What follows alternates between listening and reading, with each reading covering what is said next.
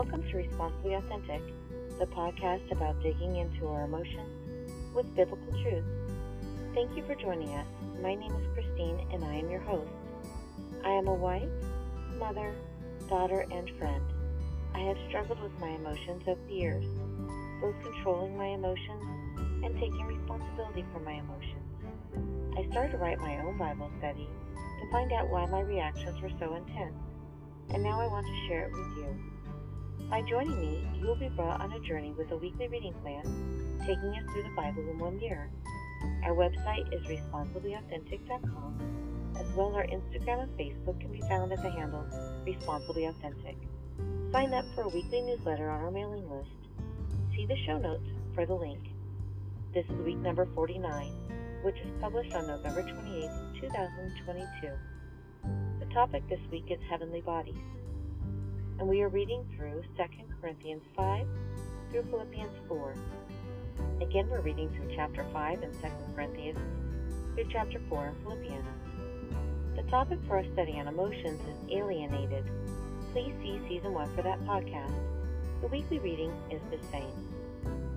Each week we follow the same format. We start with a prayer, continue with a Bible study, followed with a little bit of homework, and then our final prayer. Father God, Thank you for bringing me to this moment in my life, for providing me with experiences I have had, and for giving me the endurance to preserve. Father, help me to be satisfied with my circumstances and see my gifts as gifts and not hardships. Father, I love you for how you love me. Amen. We'll now dive into the study based on this week's reading. As a reminder, you can find the study based on our emotions in season one of the podcast. I stand up and I am stiff. I feel like a woman 20 years older. I look in the mirror and I see signs of my age written on every crease of skin, from my crow's feet wrinkles to the deep crevices between my eyebrows from years of squinting. My body was created by God for different purposes at different times of my life. As a small infant, my body was teeny.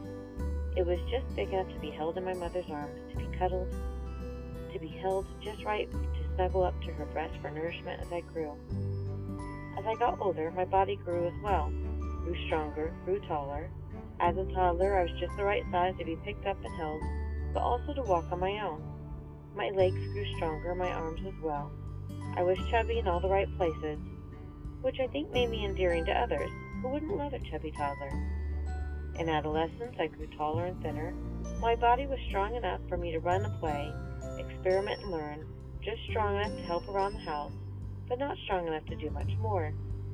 Adolescence is where my body hatred started. A desire to fit in came, and I started to look at myself and compare it to others. A chubby child, child turned into a less chubby adolescent, quite perfect and how God had designed me to be. Yet my body judgment began and increased year after year. As a young woman, my body turned curvy I suppose to make myself desirable for a mate, my breasts were round and high, my hips with a curve, with a very round bottom. Changing into a young adult is a design to show readiness for attracting a husband. I grew older and got married, and my body again began to change, as happier times meant connecting with food. My body again changed into a round state with more to love.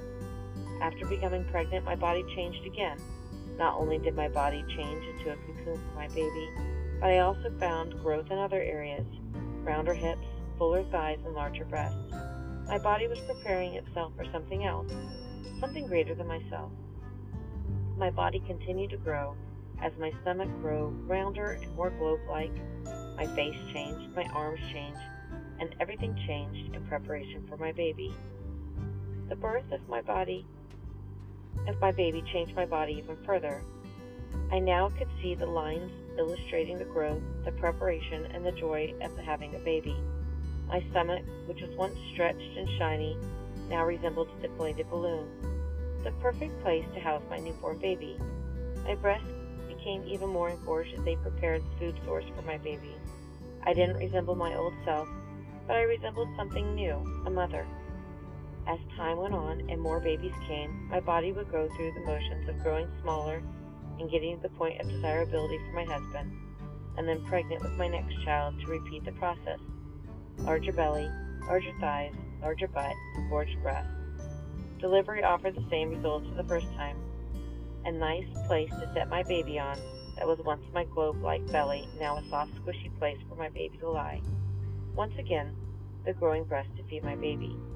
As my children grew and my motherhood role changed, I was now with toddlers and young adults.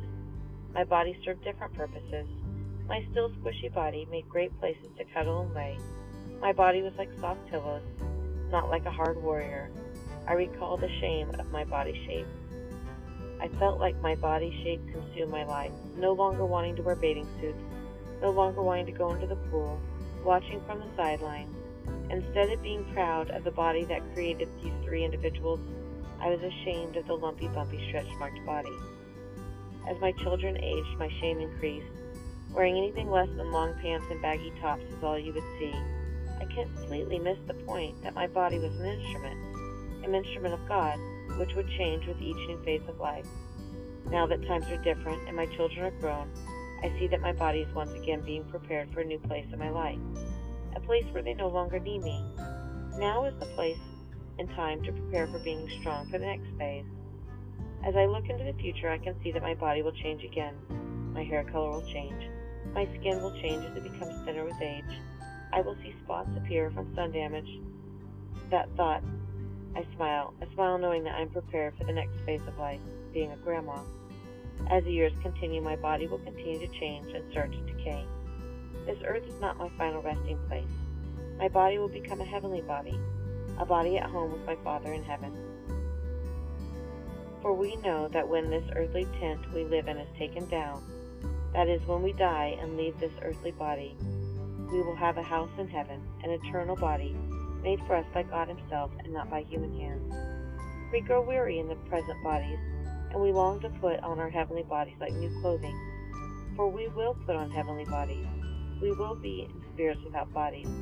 While we live in these earthly bodies, we groan and sigh. But it's not that we want to die and get rid of these bodies that clothe us. Rather, we want to put on our new bodies so that the dying bodies will be swallowed up by life. God Himself has prepared us for this as a guarantee he has given us the Holy Spirit.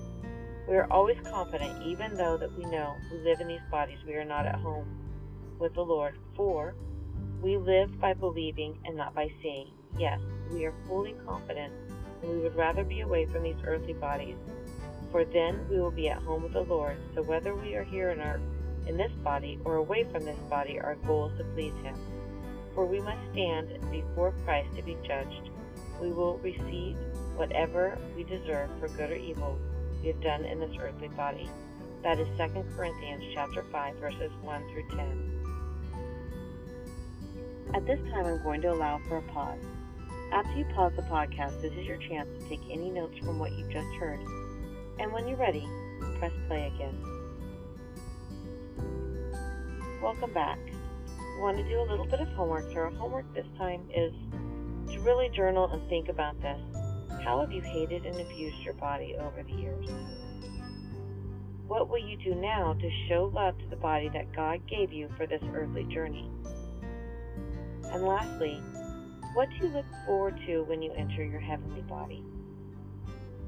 I'd like to say one thing before we go on to our final prayer. I'm not a counselor or therapist, and I'm not licensed in any way. I'm simply someone that discovered my emotions were taking over and taking control of my life. If you need to reach out to someone, please reach out to a therapist or counselor who can guide you. You can reach out to me at any time at contactresponsibly.authentic.com or on our website. You are not alone in this. You are enough, and you are at the right place at the right time to be learning the lessons you're learning today. This life is not easy, just know that you have support. And remember to pray continuously. God is always with you. 1 John 5:14 says, this is the confidence we have in approaching God. If we ask anything according to His will, He hears us. Also support each other every day. 1 Thessalonians 5.11 says, So encourage each other, build each other up, just as you are already doing. Let's pray. Father God, you have blessed me immensely. You have blessed me physically, even when I do not see it. Your love for me has prepared me for every step of my life and I know that I do not show the appreciation your creation deserves. Father, help me see the blessings in this earthly body and use it to do your work here on earth. Amen. Please help us reach more women by subscribing and rating to our podcast. We appreciate your five star ratings. Goodbye, everyone. I look forward to speaking with you next week. May God our Father and the Lord Jesus Christ give you grace, mercy, and peace.